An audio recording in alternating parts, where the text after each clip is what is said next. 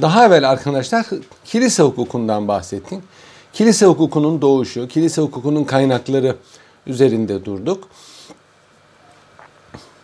Ve onun tarihi tekamül safhalarından bahsettik. Niçin kilise hukuku diyoruz arkadaşlar? Daha önce bunu söylemiştim. Kilise Hristiyanlığın Hristiyanlığın e, müesseseleşmiş halidir. Teşkilatlanmış halidir. Normalde normalde Hristiyan hukuku dememiz icap eder. Ancak Hristiyanlığın çok fazla hukuki kaidesi olmadığı için Hristiyanlığın ana metinlerinde yani İncil ve sair metinlerde bu sebeple biz kilise hukuku demeyi tercih ediyoruz. Hatta kanonik hukuk tabiri de çok kullanılır. Çünkü kilise hukukunun çok mühim kaideleri kanon kararlarından teşekkür eder. Kanon kararları neydi? Konsillerde alınan kararlardır. Şimdi arkadaşlar yeni ahidi e, baz almak suretiyle e, kilise hukukunun hükümlerinden kısaca bahsedelim.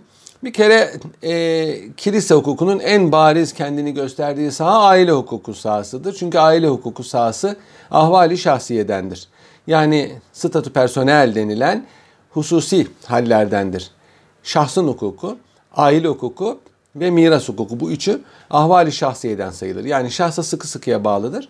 Ve çok hukukluluğa da en çok zemini olan saha budur. Yani şunu söylemek istiyorum. Mesela Osmanlılar zamanında gayrimüslimler ahvali şahsiye davalarını kendi mahkemelerine götürebilirler burada kendi hukukları tatbik edilirdi. Bugün Osmanlı İmparatorluğundan ayrılmış olan devletlerde bu böyledir.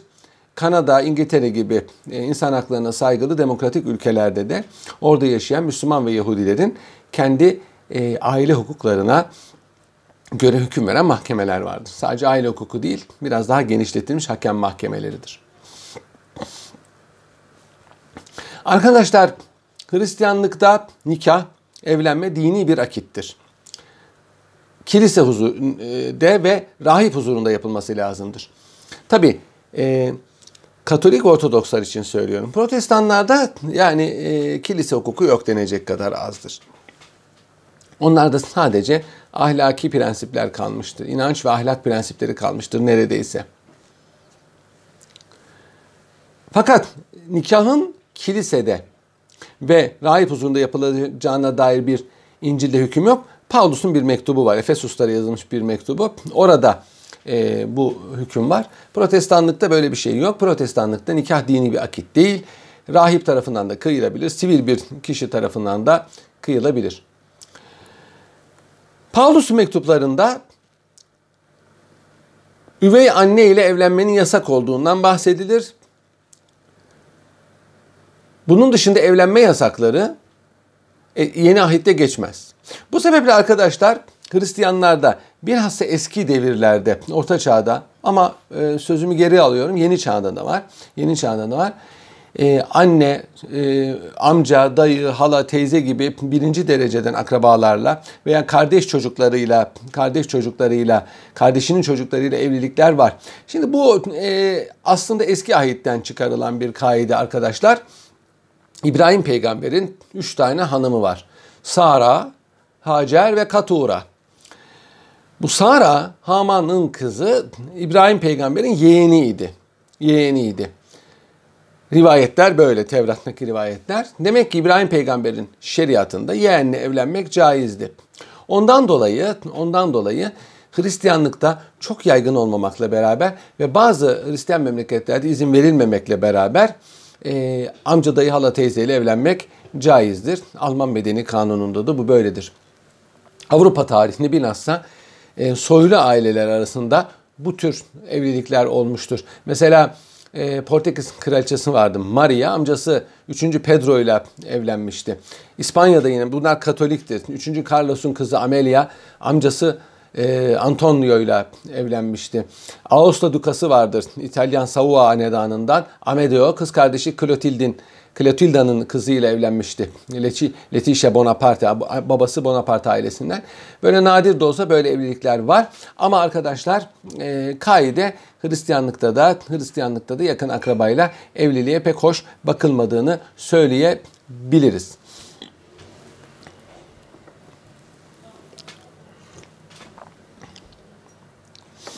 Bir başka e, husus Hristiyanlıkta poligamiye izin verilip verilmemesi meselesidir. İncil'de insanların bir erkekle bir kadından türediği anlatılır ve evlenenlerin tek bir beden haline geldiği anlatılır. Bundan kilise şöyle bir netice çıkarmıştır. Madem ki Allah insanları bir kadınla bir erkekten yaratmıştır ve evlenenler tek bir beden gibidir. Şu halde aynı zamanda bir başkasıyla evli olmak mümkün değildir ve evlenenler artık birbirinden ayrılamazlar. Paulus poligamiyi yasaklamıştır. Korintoslara mektupta e, e, bunu yasaklıyor. Hatta Paulus evliliğe bile hoş bakmaz. Bekarlığı tavsiye eder. E, evliliğin ve evliliğin neticesi olan cinsi, cinsi beraberliğin çirkin bir şey olduğunu fakat insanların insiyakı buna e, arzusu bulunduğundan zinaya düşmemek için evlenmeye izin verir. Yani evle, evlilik Hristiyanlıkta e, beğenilen bir şey değildir. Hatta buna örnek olarak da Hazreti İsa alınır. Hazreti İsa'nın hiç evlenmediği kabul edilir. Hazreti İsa'nın evlenip evlenmediğine dair bir bilgi yoktur. Son zamanlarda son zamanlarda e, bir uydurma e, İncil metni bulundu. Orada İsa Aleyhisselam'ın kendisine inananlardan Mecdelli Meryem ki Maria Magdalena diye bilinir. Onunla evlendiği e, rivayeti ortaya çıktı. Ondan sonra bu İncil'in sahte olduğu anlaşıldı. Uydurulmuş bir metindi. Alman bir profesör, Alman bir rahip kadın vardı. Bir, bir, bilgin bir kadın. O bunu çok müdafaa ediyordu. Fakat onun esas maksadı kadınların kilisede daha yüksek vazifelere gelmesi ve aktif bir rol oynamasıydı. Yani ideolojisi onu tarihi bir bilgiyi e, uydurmaya kadar sevk etmiştir. Bu bilimde böyle şeyler var arkadaşlar. Tarihi efsaneler. Yani İsa Aleyhisselam'ın Mecdelli Meryem'le evlendiğine dair bir mesika yok. Ancak tabii 30-33 yaşına gelmiş e, Filistin'de yaşayan bir rahibin de bir hahamın da bekar kalması da doğrusu çok inandırıcı değil. Ama bununla alakalı elde bir malumat yoktur. Hz. Muhammed İsa peygamberin kıyamete yakın yeryüzüne ineceğini, e, Müslümanlarla beraber hareket edeceğini, Mehdi ile beraber muharebelere katılacağını, evleneceğini, çocuk sahibi olacağını ve vefat ettiği zaman Medine'de kendisinin yanına gömüleceğini rivayet ediyor. Bu evlenecek sözünden e, tam olarak belki o çıkarılamaz ama İsa peygamberin bekar olduğu neticesinde çıkarmak mümkündür. Ama insan peygamberin bekarlığı insanlara bir örnek değildir. Bu sebeple Hristiyanlıkta ve Ortodokslukta rahiplerin evlenmesi yasaktır. O Katoliklerde yasaktır. E, Ortodokslarda ise küçük rahipler evlenebilir ancak yüksek makamlara çıkacak olanların bekar olması esastır. İşte bu evlenme yasağını da Hz. İsa'nın hayatından çıkarmaktadırlar ve Paulus'un evlilik aleyhindeki sözlerinden çıkarmaktadırlar. Hatta demektedirler ki e, papaz papa baba demektir. Peder diyoruz malum biz. Peder Farsça baba demek. Cemaatin babasıdır. Baba çocuklarıyla evlenemez. Böyle de bir netice çıkarıyorlar. Fakat arkadaşlar e, İncil'de poligamiyi yani birden fazla kadın daha doğrusu poligüniyi Poligami çok evlilik demek arkadaşlar.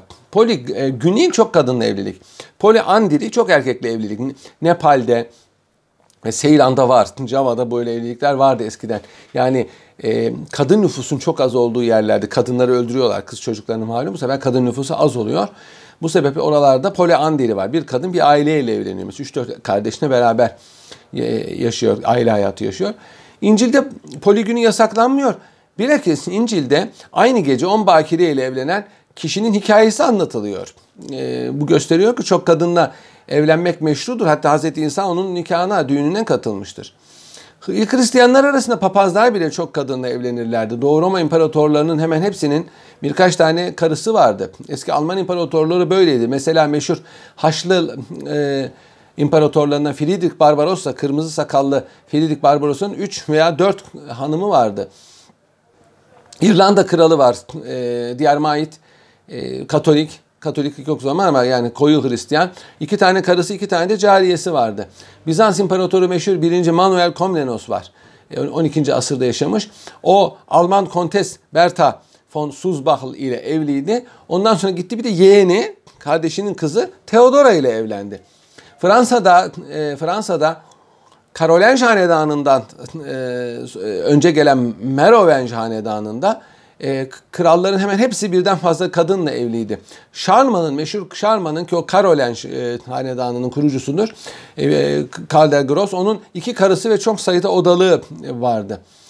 E, Almanya'daki soylular arasında bu çok yaygındı. Hatta Martin Luther'in e, birden fazla kadınla evliliği teşvik ettiği söylenir. E, hatta 8. Henry'e demiş ki sen birinci hanımını boşamadan ikincisini alabilirsin. Niye bu kadar uğraşıyorsun? Yani Hristiyanlıkta böyle bir şey yok. Fakat Luther'in bu reformuna rağmen protestanlık da birden fazla kadınla evliliği kabul etmemiştir. Bir ara bir ara e, Westfalia Kongresi hemen arkasından mezhep savaşlarıyla azalan nüfusu artırabilmek için Frankonya parlamentosu, Almanya'da Frankonya parlamentosu poligamiyi teşvik eden kararlar almıştı. E, ana baptistler vardı. Orta, Orta Avrupa'da yayılan bir Hristiyan mezhebi. Onlar poligami taraftarıdır ve hakiki Hristiyanların birden fazla karıları olması lazım derdi e, Münih'te, Münih'te o asırda birden fazla kadınla evlilik lehine bunlar propaganda yaparlardı. Bir Hristiyan mezhebi vardır, Mormon mezhebi. Hepiniz duymuşsunuzdur.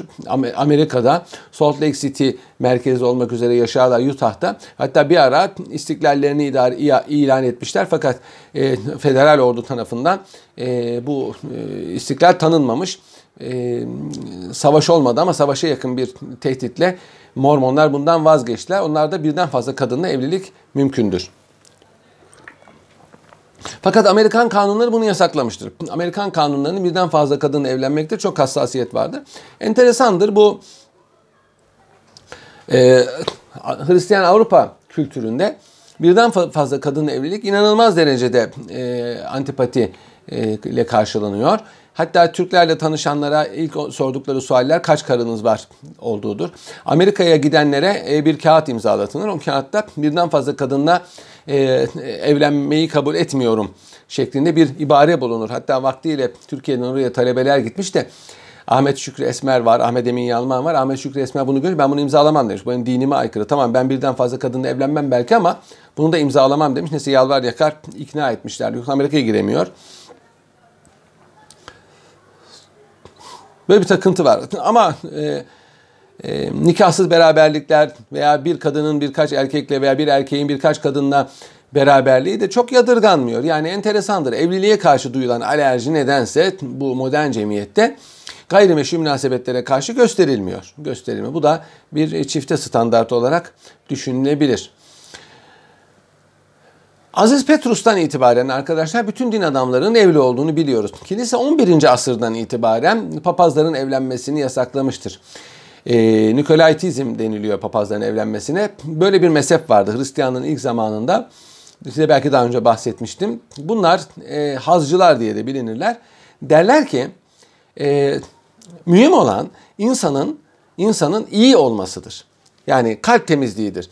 Kalp temizliği olduktan sonra insanın dünyadan haz almaya bakması, e, zevk için yaşaması e, caizdir hatta makbuldür. Buna bu bir mezhep. Hristiyanlıkta sapkın bir mezhep olarak görülmüş ve evlenen papazlar da bununla itham edilmiştir. Hazcılıkla e, itham edilmiştir.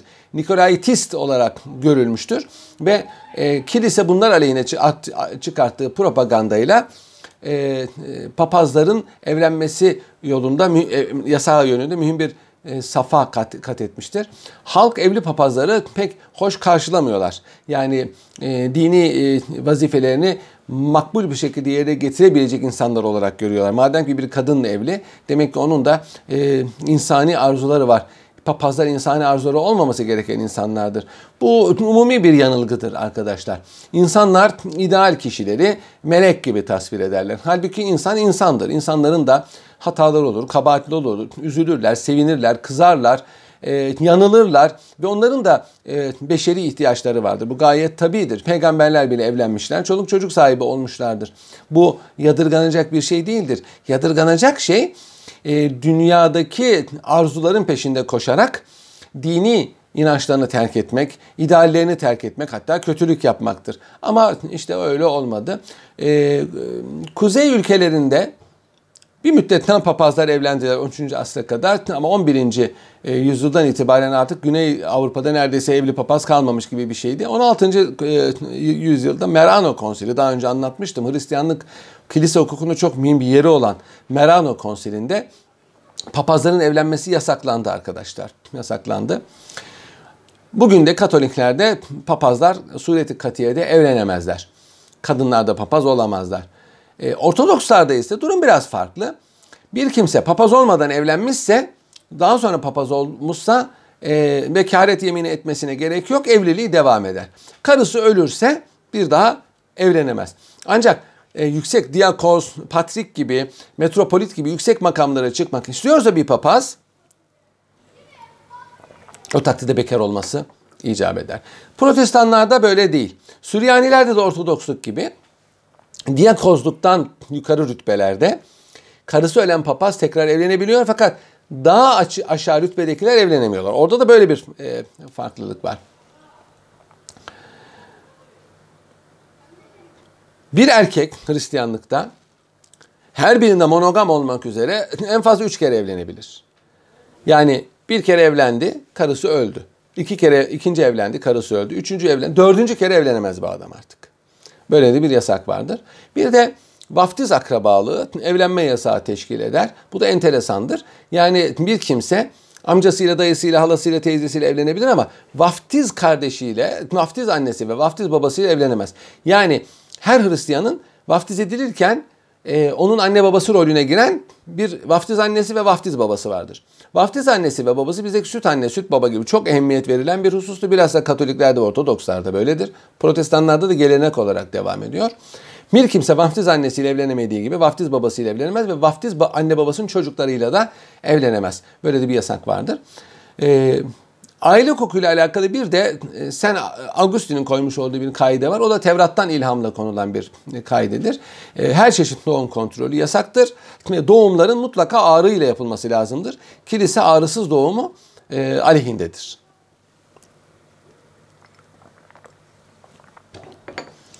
Yine kilise hukukunun enteresan hükümlerinden bir tanesi boşanmaya dair olandır arkadaşlar. Yahudilikte, Yahudilikte biraz merasimli olmakla beraber boşanmak serbesttir. Bir erkek 10 e, kişilik bir minyan cemaat huzurunda ve 3 hahamın yani Bet e, dinin huzurunda yazılı olarak ketubayla boşanma beyanını be, e, ileri sürer e, ve boşanma tahakkuk eder. Kadınların boşanması ancak belli hallerde yine Beyt din kararıyla olur. Hristiyanlıkta boşanmanın çok aleyhinde olan bir e, sistem var. Katoliklerde ancak zina ve imanını kaybetme hallerinde boşanmaya izin veriliyor. İncil'de İncil'de e, eski zaman adamlarına kim karısını boşarsa ona boş kağıdı versin denilmişti. Yani bu Tevrat'ı kastediyor. Fakat ben size derim ki zinadan başka bir sebeple karısını boşayan onu zaniye eder. Yani onu e, e, gayrimeşru bir şeye sevk eder ve boşanmış bir kadınla evlenirse de zina eder. Yani bu şu demektir. Boşanan bir kimse boşan başkasıyla evlenemez. Çünkü boşanmak zinadan başka sebeple mümkün değildir. İşte bu Hz. İsa'nın bu sözü yani gayet tabi olarak boşanmanın aleyhinde olan bu sözü boşanma yasağına delil kabul edilmiştir. Halbuki İslam hukukunda da mesela boşanmak serbesttir. Ee, ancak ancak Hz. Peygamber e, Allah'ın en çok boşanmayı sevmediğini ve haksız yere bir boşanma olursa göklerin titrediğini söylüyor ama bu boşanmayı yasaklamak şeklinde temsil edilmiyor. Paulus'un Romalılara mektubu var arkadaşlar. Orada da yine bu e, Hristiyanlıkta boşanmanın yasak olduğu e, deklare ediliyor. E, protestanlarda böyle değil. Zaten protestanlığın ortaya çıkışında da bu çok mühim bir hadiseydi. Kilise tarihine baktığımızda milattan sonra 4. asra kadar Dördüncü ay. Yani protestanlar eski hayde dönmüşlerdir. E, Tevrat'ı kabul etmişlerdir. Dördüncü asra kadar arkadaşlar bu boşanma hususunda bir ihtilaf yoktu. Boşanma mümkündü.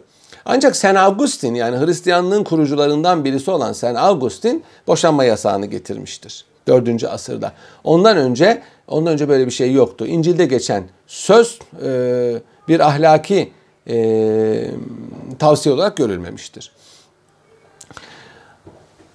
Bugün kilise hukukunda bazı hallerde, bazı hallerde ruhani makamlara müracaat edilerek evliliğin feshedilmesi istenebilir. Bunlar zina, eşlerden birinin zinası, eşlerden birinin delirmesi, akıl hastalığına duçar olması, e, adi suçlarda 5 seneyi aşan bir mahkumiyet ve 5 seneyi aşan bir terk veya gayiplik halinde bir de frengi gibi e, eşin e, hayatını tahdit eden hastalıklar ve bir de bir de e, eşi öldürmeye kalkışma boşanma sebebidir.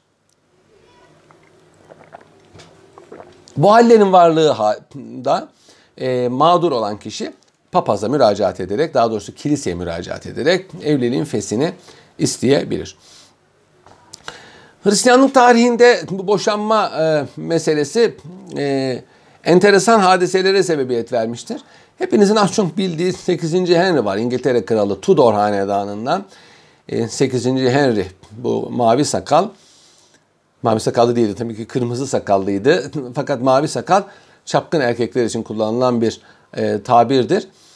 E, ölen erkek kardeşin abisinin hanımıyla evlenmişti. Bu kadın İspanyol hanedanındandı. Catherine d'Aragon İspanyol hanedanı derken aynı zamanda e, bu Alman hanedanı da oluyor. Avusturya hanedanı. O zaman Avusturya, Napoli, e, İspanya ve Hollanda bir birlikti. Birlikti. Charlemagne, büyük Charles onun e, şeysiydi, e, hükümdarıydı. E, e, Charles Ken diye biz biliyoruz. Beşinci Charles, beşinci Karl aslında adam Alman çünkü. Habsburg hanedanından. Bu Katarin, Katarina, İspanyol e, hanedanında olan Katarina, Alman İmparatorluğu'nun yeğeniydi e, bundan evliydi. Kardeşin, ölen kardeşinin karısı. Biliyorsunuz Tevrat'ta bir kimsenin ölen kardeşinin karısıyla evlenmesi eğer çocuk varsa caiz değildir. Çocuk yoksa bir vecibedir. Evlenir ve ilk doğan çocuk ölen kardeşin sayılır. Ee, kral bu kadından ayrılmak istedi. Bundan bir kızı vardı. Ayrılmak istedi. Anne Boleyn adında bir ikinci sınıf bir İngiliz soylusuyla evlenmek istedi. Bunun için Papa'dan izin istedi. Papa e, 7. Clementus e, e, Katerin'in Alman İmparatoru 5. Karl Katerin'in yeğeni olduğu için bundan çekindi. Korktu. Yani e, Alman İmparatoru mu güçlü, İngiliz kralı mı? Alman İmparatoru güçlü. Yani Papa ondan çekindi. Çekindiği için bu talebi reddetti. Normalde kabul ederdi. Kabul ederdi. Kral buna çok kızdı. Kral e, hatta bu e, hadisede yani Papa ile karşı karşıya gelecek kadar sinirlendi. Şansölye e, Kardinal Wolsey ile anlaştılar. Wolsey dedi ki e, sen e, üniversitede bir mütalaa soralım. İşte İngiltere'de, Fransa'da ve İtalya'daki üniversitelere mütalaa sordular. E, oradaki hocalar dediler ki bu evlilik zaten geçersiz. Çünkü Henry'nin ölen ağabeyinden bu kadının bir çocuğu olmuştu. Evet küçükken ölmüştü ama bunu kralın arzusu istikametinde tefsir ettiler. Ve dediler ki bu evlilik zaten hükümsüz. Yani kral Katarina ile zaten evlenmemesi gerekiyor Tevrat'a göre. Levililerde böyle bir hüküm var. Halbuki yani Hristiyanlıkta Tevrat'ın hükmü belli. Ee, bu sebeple bu sebeple kral zaten Tevrat'a göre benim evliliğim muteber değilmiş. Ben papanın izin vermemesini takmıyorum dedi ve e, boşanmaya izin veren bir mezhep kurdu. Anglikan mezhebi. Bu mezhepte ki protestan mezhebidir arkadaşlar. E, Papa'nın ve e, Papa'nın tayin ettiği ruhanilerin otoritesi reddedilir. E, kilisede İngilizce ibadet yapılır. Bunun dışında hemen hemen Katolik inancı ve ritüelleriyle aynıdır Anglikan mezhebi. Boşanmaya izin verir belli şartlarda. E, İngilizce ibadet ve e, şeyleri manastırları, manastırları ve ruhban sınıfını reddeder. Böyle bir mezhep kurdu. Yani sırf Enboley'ini evlenebilmek için bir mezhep kurdu. Hoş ondan da olmadı. Enboley'inden bir kızı oldu. Fakat ondan sonra Enboley'inden de usandı. Enboley'in o zaman e, zina ile suçlandı, mahkum oldu ve idam edildi. Bunun üzerine kral tekrar evlendi. Tekrar Seymour adında bir Lady Seymour'la evlendi. Ondan bir oğlu oldu. Sonunda kavuştu şeyi maksadına kavuştu. Edward adında bir oğlu oldu. Fakat kadıncağız öldü. Öldükten sonra Klev prensesiyle evlendi. Onda fakat e, bir yanlışlık olduğu gerekçesiyle bu evliliği feshetti. Dördüncü hanımı. Ondan sonra yine bir kızcağızla evlendi. O da yine zina sebebiyle e, boşadı ve onu idam ettirdi. En son bir kadıncağızla evlendi. Fakat e, ondan çocuğu olmadı. Onun nikahında öldü. Yani 6 kere evlenmiş oldu kral. 6 kere evlenmiş oldu. Şimdi arkadaşlar e, Katolik ülkelerde boşanma yasağı uzun zaman devam etti. İlk olarak Fransa'da 1789 ihtilalinden sonra yasak kaldırıldı. Daha sonra Portekiz'de arkasından e, kaldırıldı. Uzun zaman e, uzun zaman Katolik ülkelerde boşanma yasaktı. Benim çocukluğumda mesela Avrupa'da Katolik ülkelerde sadece Fransa'da ve Portekiz'de boşanmak serbestti. Diğerlerinde değildi. Mesela İtalya'da, efendim İskoçya'da, İspanya'da, İrlanda'da boşanmak yasaktı. Ve Türkiye'ye gelirlerdi mesela İspanya'dan, İtalya'dan. Türkiye'de boşanma olduğu için burada boşanırlardı. Ee, Türkiye'nin bu ülkelerle de adli kararların tanınması anlaşması vardı. İki İspanyol mesela İzmir'e gelirler, tatil yaparlar. Mahkemede de boşanırlar. Ee, kararı alır İspanya'da boşanmış olurlardı. Daha sonra ilk evvela İtalya 1974'te kaldırdı yasağı. Arkasında İskoçya kaldırdı. Ee, Brezilya kaldırdı. Arkasından e, İspanya kaldırdı. Daha yakın zamanda 1981'de kaldırdı. Ee, İtalya 74'te kaldırdı. İskoçya 76'da kaldırdı. Ee, Brezilya o yıllarda 78'de kaldırdı. yakın zamanda İrlanda kaldırdı. 1997'de Şili kaldırdı yakın zamanda 2000'li yıllarda. En son Malta'da referandum yapıldı. Referandum yapıldı. Kıl payı çıktı şey boşanma kıl payı çıktı. Şu anda hala Malta'da benim bildiğim kadarıyla referandum oldu ama kanun hazırlanmadı. Yani Malta'da hala bildiğim kadarıyla boşanmak yasaktır. Boşanmak yasaktır. Kilise hukukuyla alakalı yine enteresan bir müessese faiz müessesesidir arkadaşlar. Tevrat faizi yasaklar. Aynı Kur'an-ı Kerim gibi. İncil de yasaklar. Luka İncil'inde faiz yasaklanır. Hatta İsa Aleyhisselam'ın peygamberliğini ilan etmesinde Yahudilerden en çok e, muhalefet görmesinin sebebi de buydu. Şimdi Bet Makdis yıkılmıştı. Yani Mescid-i Aksa Romalılar tarafından yıkılmıştı. Ee, e, bir kısmı tekrar yapılmıştı. Herodes, Herodes tarafından tekrar yapılmıştı. Filistin'de Roma ve hakimiyeti vardı. Yahudiler Filistin'e Romalılar hakim olduğu için Burayı Darül Harp kabul ediyorlardı ve faizcilik yapıyorlardı. Hem de Mescid-i Aksa'da. İsa peygamber onların e, Mescid-i Aksa'da oturup faizcilik yani tefecilik yapmasına mani oldu. Böyle olunca düşman oldular. Düşman oldu. Yani sermaye, sermaye İsa peygambere düşman oldu. Binaenaleyh Hristiyanlıkta Tevrat'ta olduğu gibi Tevrat'ta olduğu gibi faizi yasaklıyor. Fakat fakat Avrupa'da Avrupa'da biraz Haçlı seferleri zamanında ticaretin biraz canlanması üzerine Akinalı Thomas yani Hristiyan hukukunun en mühim simalarından birisi olan Akinalı Thomas, e, Thomas da Aquinas faiz yasağını hafifletti. Ve dedi ki emanet ve kullanmak maksadı bir şey alınması halleri birbirinden farklıdır. Dolayısıyla emanette emanette faiz ödemek caiz değil. Ama kullanmakta faiz meşrudur. Mesela e, emanet parada faiz olmaz ama borç aldığınız zaman faiz ödemek meşrudur dedi. Bu ikisini birbirinden ayırdı.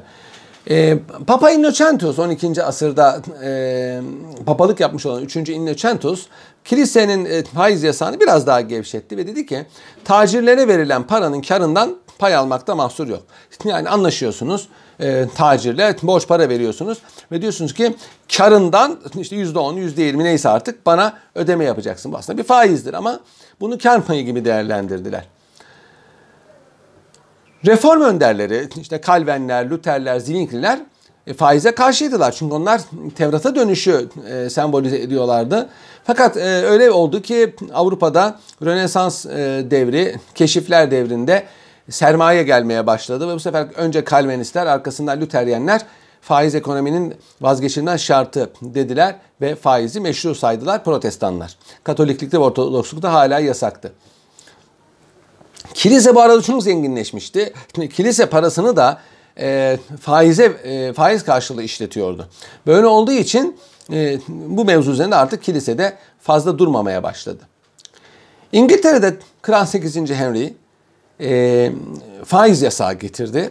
Ancak 8. E, Henry'den sonra sonra e, İngiltere'de de faiz yasağı kaldırıldı ve e, kanuni hadlerin altında kalan e, fazlalıklara interest dediler ve bu caiz görüldü. Bunun üzerindeki faize usury'dir.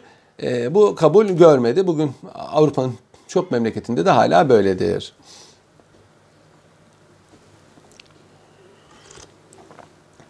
Arkadaşlar yine Hristiyanlık tarihinde ceza hukuku sahasında e, enteresan bir hadise var. Filistin'de yaşayan Yahudiler Hz. İsa'yı gerek fiziki gerek manevi olarak tazik ederlerdi. Yahudiler bir peygamber bekliyorlardı. Kurtarıcı bir peygamber, bir Mesih bekliyorlardı. İsa peygamber geldiği zaman İsa peygamberin söyledikleri bunların bekledikleri peygamber formatına uymadığı için Hz. İsa'yı kabul etmediler. Kabul etmediler. Ve Hz. İsa'ya en çok düşman olanlar da o zaman Yahudiler oldu. Hz. İsa'ya inananların belki yarıdan azı Yahudiyken yarıdan fazlası Yahudi olmayanlardı. O zaman Filistin'de çok e, yaygın olan Saduki ve Feris adında iki mezhep var. Bunlar e, bunlar Hz. İsa'ya zaman zaman imtihan e, vari suallerde bulunurlardı. İşte para getirdiler mesela İsa peygambere. E, e, vergi verecek miyiz imparatora? İşte bir kadın öldüğü zaman birkaç kişiyle evlenmişse sağlığında kocaları ölmüş olsa bile ahirette hangisinin yanında olacak gibi sualler soruyorlardı İsa Aleyhisselam'ı maksatlı sualler. O maksatlı suallerinden bir tanesi de şuydu. Zina ederken tutulmuş bir kadın getirdiler ve dediler ki Musa şeriatı e, bu gibiler için rejim e, cezası getiriyor. Yani Tevrat'ta zina eden kadın ve erkeğin cezası taşlanarak öldürülmektir. İslam hukukunda da böyledir. Evli ise eğer. Evli değilse yüz sopadır. Evli ise yani bir kadın veya bir erkek evli olduğu halde umumi bir yerde aleni bir yerde, açık bir yerde zina ederse ve bu mahkemede sabit olursa rejmedilerek öldürülür. Ama bu çok ekstrem bir yasaktır. Yani tatbikatı imkansızdır. Nitekim İslam tarihinde tatbik edilmemiştir. Bildiğim kadarıyla e, tarihte yani Yahudi tarihinde de öyledir. Hazreti İsa'yı getirdiler. Hazreti İsa'ya e, yani bunun rejmedilmesi için İsa Aleyhisselam çok zekice bir cevap verdi. Dedi ki maksadını sezdi bunların. İçinizde dedi günahsız olan ilk taşı atsın. Bunun üzerine kadını rejim etmekten vazgeçtiler. Bunun üzerine Hazreti İsa kadına dedi ki ben sana hüküm edemem ve sen de bundan sonra günah işleme. Bu Yuhanna İncil'inde anlatılan bir hikayedir. Bu kadının Mecdelli Meryem olduğu da söyleniyor. Maria Magdalena olduğu da söyleniyor. Onun üzerine İsa peygambere iman etmiştir ve samimi müminlerden olmuştur. Bu Da Vinci'nin şifresi bu hadiseyi işler. Yani İsa peygamberi Mecdelli Meryem'le evlendiği ve bunun soyunun devam ettiği e, hikayesini, efsanesini işler. Evet, zina yasaktır. İncil'de açıkça zina yasaklanmıştır. Fakat bu hadisenin aslında arkasında aslında İsa Aleyhisselam'ı e, e, sınamak isteyen Ferisillerin bir oyunu var. Peruşim, Ferisiller İsa peygambere muhalif idiler ve Filistin'deki Roma idaresiyle sıkı fıkıydılar. Onlar Hazreti İsa'yı müşkül vaziyete düşürmek istediler. Romalılar nezdinde suçlu vaziyete düşürmek istediler. Zina neden kadını bu maksatla getirmişlerdi. Eğer İsa peygamber bunun cezası rejimdir deseydi bu sefer diyeceklerdi ki sen e, cari olan Roma kanunlarına karşı çıktın. Roma kanunu böyle değil burası Roma toprağıdır diyeceklerdi. Halkı da halkı da e, e, işte bu peygambere inanırsanız size böyle rejim ya, tatbik eder diye korkutacaklardı. İsa peygamber hayır cezası rejim değildir deseydi bu sefer diyeceklerdi ki bak bak bak gördünüz mü? Tevrat'ın hükümlerine karşı çıkıyor. Tevrat'ın hükümlerini kaldırıyor diyeceklerdi. Arkadaşlar Filistin işgal altındaydı. Ve Tevrat'ın hükmünü infaz edecek bir makam, meşru bir hakim yoktu. Ee, şer'i hükümler Darül İslam'da tatbik edilir. Yani e, mesela Kur'an-ı Kerim'in cezaya dair hükümleri vardı bunlar. Darül İslam'da tatbik edilir. Yani bugün kısas yapılamaz. İçki içene ceza verilemez. E, zina edene ceza verilemez. Çünkü bunlar İslami bir düzende tatbik edilir. Aynı şey e, Yahudi ve Hristiyan hukuku içinde caridir. Yani Yahudilerin hakim olmadığı bir yerde Tevrat'ın hükmü olmaz. İsa Aleyhisselam bunların oyununu boşa çıkarttı. Böylece boşa çıkartmış oldu. Hatta hatta hatta e, bu Ferisiller Ferisiller e, Hazreti İsa'ya sordu Sezar'a vergi vereceğiz mi vermeyeceğiz mi diye.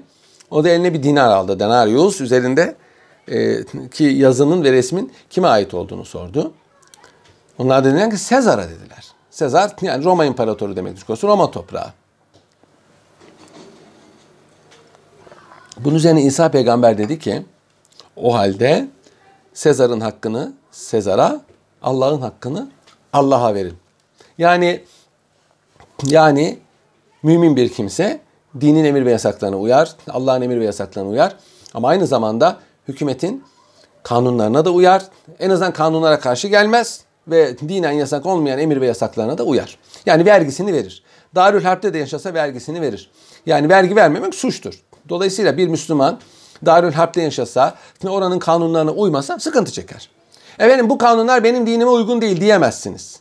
Madem orada yaşıyorsunuz, orada yaşıyorsunuz, bu kanunlara e, itaat etmek mecburiyetindesiniz. Ha yani her kanuna itaat etmek de bir insanın diniyle ters düşmesine sebebiyet vermez. Vermez. Ee, eğer veriyorsa o zaman bakılır zaruret var mı yok mu? Zaruret varsa zaruret varsa o iş yapılır. Zaruret yoksa yapılmaz. Mesela hükümet kanun çıkarsa kadınlar başı örtülü sokağa çıkamayacaklar. Kadınlar o zaman sokağa çıkmazlar. O, o zaman bu, buna isyan etmelerine gerek yok. Ama hastaneye gitmesi lazım kadın. O zaman ne yapar? Mecburen gider. Şu o zaman günah olmaz. O zaman günah olmaz. Çünkü ikrah vardır. İsa Aleyhisselam bunu söylemek istedi. Buna çok zekice cevap verdi. Çok zekice bir cevap verdi. Kısas cezası Tevrat'ta emredilmiştir. Yani adam öldürenin e, idam edileceği. Fakat İncil'de şöyle bir hüküm var arkadaşlar. Eski zaman adamlarına yani burada Yahudilik kastediliyor. Göze göz, dişe diş denildiğini işittiniz. Nitekim Tevrat'ta yazıyor. Ben size derim ki diyor İsa Aleyhisselam kötüye karşı koymayın. Sağ yanağınıza vururlarsa ötekini uzatın. Ceketinizi alırlarsa gömleğinizi verin. Bu mat İncil'inde geçiyor. Ve kilise hukuku demiştir ki bu sebeple adam öldüren kişiye idam cezası verilemez. Şimdi iyi de İsa Aleyhisselam ne desin? Zaten o zaman Filistin'de bu cezayı tatbik edecek bir kimse yok ki İncil'de böyle bir hüküm olsun. İsa peygamber İsa peygamber Roma işgalindeki bir Filistin'de Tevrat'ın hükümlerini tamamlayan hükümler veya değiştiren hükümler getirmiştir. Esas itibariyle Tevrat'ın hükümlerini e, kabul etmiştir. İncil'de e, şahitlik olarak iki kişinin şahitliği e, ön plana getirilir. Yine e, kilise kilise şimdi bütün dinler kendilerini korumak için bazı tedbirler alır arkadaşlar. Nitekim Müslümanlıkta da vardır, Yahudilikte de vardır, Hristiyanlıkta da var. Ee, inanıp inanmamak insanların bileceği bir iş. Fakat inandıktan sonra dinin e, esaslı prensiplerine karşı çıkmak, dinden alay etmek, dine hakaret etmek e, bazı dini cezaları beraberinde getiriyor. Yahudiliğe ait olanlardan daha önce bahsetmiştim. Kilise bu hususta çok ileri gitmiştir. Kilise doktrinine karşı çıkanlar bir kere ekskomünikasyon diye bir ceza var. Aforozo. Aforozo sınır dışı demek Yunanca. Onunla cezalandırdı. Eski ahitte var bu ceza. Ee, yeni ahitte de Paulus'un Korintoslara mektubunda geçiyor. Bir dini ceza bu.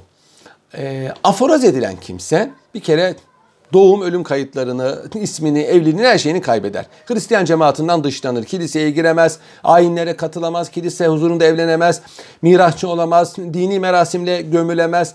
Aforozun en şiddetlisi e, kilise tarihinde heretik Hristiyanlara yani sapkın inanç sahiplerine verilmiştir. Buna anafema deniyor. Tel'in, lanetleme. Avrupa'da Avrupa'da çeşitli zamanlarda aykırı mezhepler çıkmış. Mesela Fransa'da Katarlar var. E, Batı Fransa'da. Bunlar kilise doktrinine karşı çıktığı için çok ağır cezalara e, tabi tutulmuşlardır. E, protestanlık Katolikler için, Katolikler de Protestanlar için aynı muameleyi görmüştür Hristiyanlık tarihinde. Bu heretikler de mücadele. Aforoz'un e, sebebin ağırlığına göre ruhban sınıfı verir arkadaşlar. Çeşitli rütbelerindeki kimseler verebilir. Kanonik metinlerde yani İncil'de ve onun mütemmimi olan kitaplarda aforoz sebepleri yok ama kanonik hukuk metinlerinde yani kilise konsillerinde çok var bunların sebepleri. Zamanla Hristiyan cemaatini azaltmamak adına bu sebepler e, azaltılmıştır. azaltılmıştır. Sadece inanç değil e, bazı ayinlere katılmama, bazı günahları işleme eskiden aforoz sebebiydi. İşte kilise ayinlerine hakaret etmek, papaya fiilen tecavüz etmek, saldırmak yani, inancını kaybetmek, sapık bir inancı benimsemek, e, papa dışında birinin piskopos tayin etmek, günah çıkarma mahremiyetini ihlal etmek gibi haller aforoz sebebidir. Aforoz cezasını sensiyej denilen bir yüksek rahipler heyeti veriyor arkadaşlar. Eğer aforoz edilen kimse pişmanlık bildirir ve kefaret e, verirse affedilir. Papa da affedebilir. Eskiden öyle değildi. Eskiden affedilse bile cezasını görüyordu. Aforoz cezasından evvel e, bir ikaz yapılır. Bu ikaza uymayanlar infam ilan edilir. Rezil demektir bunda. İnfam, rezil, rezalet demektir. E, mesela e, bazı meseleler var. İşte kim havaridir, kim değildir? Papa yanılmaz mı, değil mi? Mukaddes tasvirlere e, ibadet edilir mi edilmez mi? İşte komünyon e, nasıl yapılır gibi problemler. Bunlar kilise doktrininden e, kaynaklanmıyor bu aykırılıklar. E, skizmatizm denir buna. Bunlar e, buna rağmen Hristiyanlık tarihinde heretizmle beraber bunlar mütalaa edilmiş ve buna inananlar da aforoz cezasından nasibini almışlardır. Aforoz uhrevi bir ceza aslında arkadaşlar ama sosyal neticeleri var heretik e, bir inancı yani sapkın bir inancı benimseyenler öldürülüyor. İncil'de her kim bende durmazsa yani benim inancımda durmazsa e, bağın çubuğu gibi dışarıya atılır, kurur, e, onu dışarıya atarlar ve yanar diye bir ayet var Yuhanna İncil'inde. Bağ çubukları bazen kurur, düşer, sonra onu alır yakarlar, güzel yanar o. İşte bu söz, bu söz din sapkını olarak görülen kişilerin ateşte yakılması şeklinde tefsir edilmiştir. Ve Hristiyanlık tarihinde biliyorsunuz çok sayıda insan Orta Çağ'da hatta Yeni Çağ'da bu vesileyle Engizisyon yani kilise aleyhindeki e, hadiseleri araştırma komitesi tarafından e, cezalandırılmış, yakılarak öldürülmüştür. Engizisyon Verona Konsili'nde kuruldu arkadaşlar. 12. yüzyılda 1184 senesinde kuruldu. Orada Engizisyon kuruldu ve e, Avrupa'nın hemen hemen her şehrinde, her ülkesinde ama en çok İspanya'da e, yakın zamana kadar, Napolyon devrine kadar faaliyetini devam ettirdi. Kilise hukuku burada arkadaşlar İncil'den değil, Tevrat'tan değil, e, Roma'dan ilham almıştır. Pek çok hususta olduğu gibi. Eski Roma'da pagan tanrılarına hürmetsizlik edenler, edenlere verilen cezalardan ilham aldılar. Din değiştirenlerin öldürülmesi, mallarına el konulması, mirasçılık haklarının ellerinden alınması ve vasiyetlerinin de e, muteber sayılmaması gibi bazı neticeler bağladılar.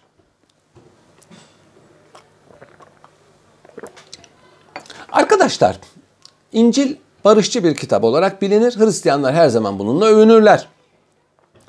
Tevrat savaşçı, Kur'an savaşçı ama e, İncil barışçı bir kitaptır.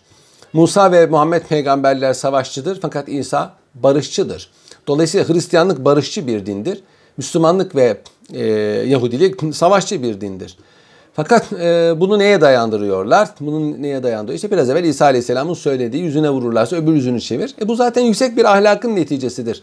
Bu İsa peygamberin savaşçı olmadığını göstermez. İsa peygamber o ki bir peygamberdir. O ki e, bir düzeni yıkmak, insanlara e, inançlarının yanlış olduğunu söylemek için gelmiştir. O bir mücadelecidir. Yani ona barışın demenin manası yok. İsa peygamber birkaç asırdır devam eden bir düzeni hem Roma düzenini hem e, Filistin'deki Yahudi düzenini yıkmak için gönderilmiş bir peygamberdir. Siz buna nasıl barışçı derseniz. Hele Hristiyanlık tarihinin misyonerliğine bakarsanız veya Hristiyanlık tarihindeki din savaşlarına bakarsanız Hristiyanlığın hiç de barışçı bir din olmadığını e, söyleyebilirsiniz. Bugün bilhassa Yahudi ve, ve bilhassa Müslümanlara yapılan e, bu itham e, fazlası Hristiyanlık tarihi içinde söylenebilir. Yani din uğruna savaşlar. Fakat Nicolas Sarkozy'nin de söylediği gibi arkadaşlar tarihteki savaşlara bakıldığı zaman bunların çok çok çok azının din savaşı olduğu ve tarihte e, siyasi ve başka sebeplerle öldürülenlerin din uğruna öldürülenlerden çok daha fazla olduğunu görüyoruz. İsa peygamberin bir sözü var Matta İncil'inde. Ben diyor yeryüzüne selamet getirmeye gelmedim. Böyle zannetmeyin. Yani barış getirmeye gelmedim. Ben yeryüzüne kılıç getirmeye geldim. E, haçını alıp da benim ardımdan gelmeyen bana layık değildir. Canını bulan onu kaybedecektir. Yani gerekirse din uğruna ölecektir. Benim uğrumda canını kaybeden de onu bulacaktır. Yani ebedi hayatta yaşayacaktır. Yani cennete gidecektir. Yine e, kilisenin heretik kabul ettiği yani apokrif uydurma kabul ettiği Barnaba İncil'inde şöyle diyor. E, bir cumartesi günü, bir sept günü e, Mescid-i Aksa'ya geliyor, Kudüs'e geliyor. Askerler Hazreti İsa'yı kışkırtmak istiyorlar ve onu götürmek için diyorlar ki ey muallim diyorlar savaş meşru mudur? Hazreti İsa diyor ki inancımız bize diyor hayatımızın yeryüzü üzerinde devamlı bir savaş halinde olduğunu söylüyor. Yani hayat bir mücadeledir. Şimdi bundan ne anlarsanız anlayın. Onlar normal mücadeleyi anlıyorlar. Fakat İsa peygamberin söylemiş olduğu icabında din için savaşta meşrudur. E, tabii burada antiparantez şunu söylemek lazım. Bütün dinler din uğrunda savaşmayı meşru görmüşlerdir. Ama bütün dinler aynı zamanda da barışı üstün tutmuşlardır. Gerek Yahudilik, gerek Hristiyanlık, gerek İslamiyet'te her zaman barış üstün tutulur. Tevrat'a baktığınız zaman bu böyle, İncil'de böyle, bugün muharrefte olsa ve Kur'an-ı Kerim'de bu böyledir. Barış hayırlıdır. Ancak tabii insanların inancını yaşayabilmesi, bu inancı kabul edebilmesi, bunu duyması ve buna engel olanların da mücadele edilmesi de dinin kendini koruması için aldığı bir tedbirdir. Yani dinler dinler yayılmak isterler. Bu yayılmaya çünkü bu ilahi bir mesajdır. Ee, Allah'ın insanlardan istediği budur. İnananlar bu dini inandığı gibi başkalarına da yayacaklardır. Bu bir vecibedir. Bunu yayarken buna engel olan otoritelerle cemiyet olabilir, bir insan olabilir mücadele etmesi icap edecektir. Ama bir otorite e, inancın yayılmasına engel olmuyor. E, duyanların kabul etmesine engel olmuyor. Kabul edenlerin e, o dinin gereklerini yerine getirmesine karşı çıkmıyorsa, karşı çıkmıyorsa buna engel olunmuyor. Buna engel olunmuyor. Yani bundan savaşılmıyor. Savaşmak sadece dini yaymak içindir ve aynı zamanda da e, meşru müdafaa olarak kabul edilmiştir. Savaş yani son çaredir ama kaçınılmazdır. Bütün dinler savaşı son çare olarak kabul eder ve bundan kaçınılmaması gerektiğini tavsiye eder. Aynısı Hristiyanlıkta da vardır. Nitekim kilise e, tarih boyunca biz bunu kilise tarihinde görüyoruz. Evet arkadaşlar bugünlük anlatacaklarım bu kadar. Sormak istediğiniz bir şey var mı?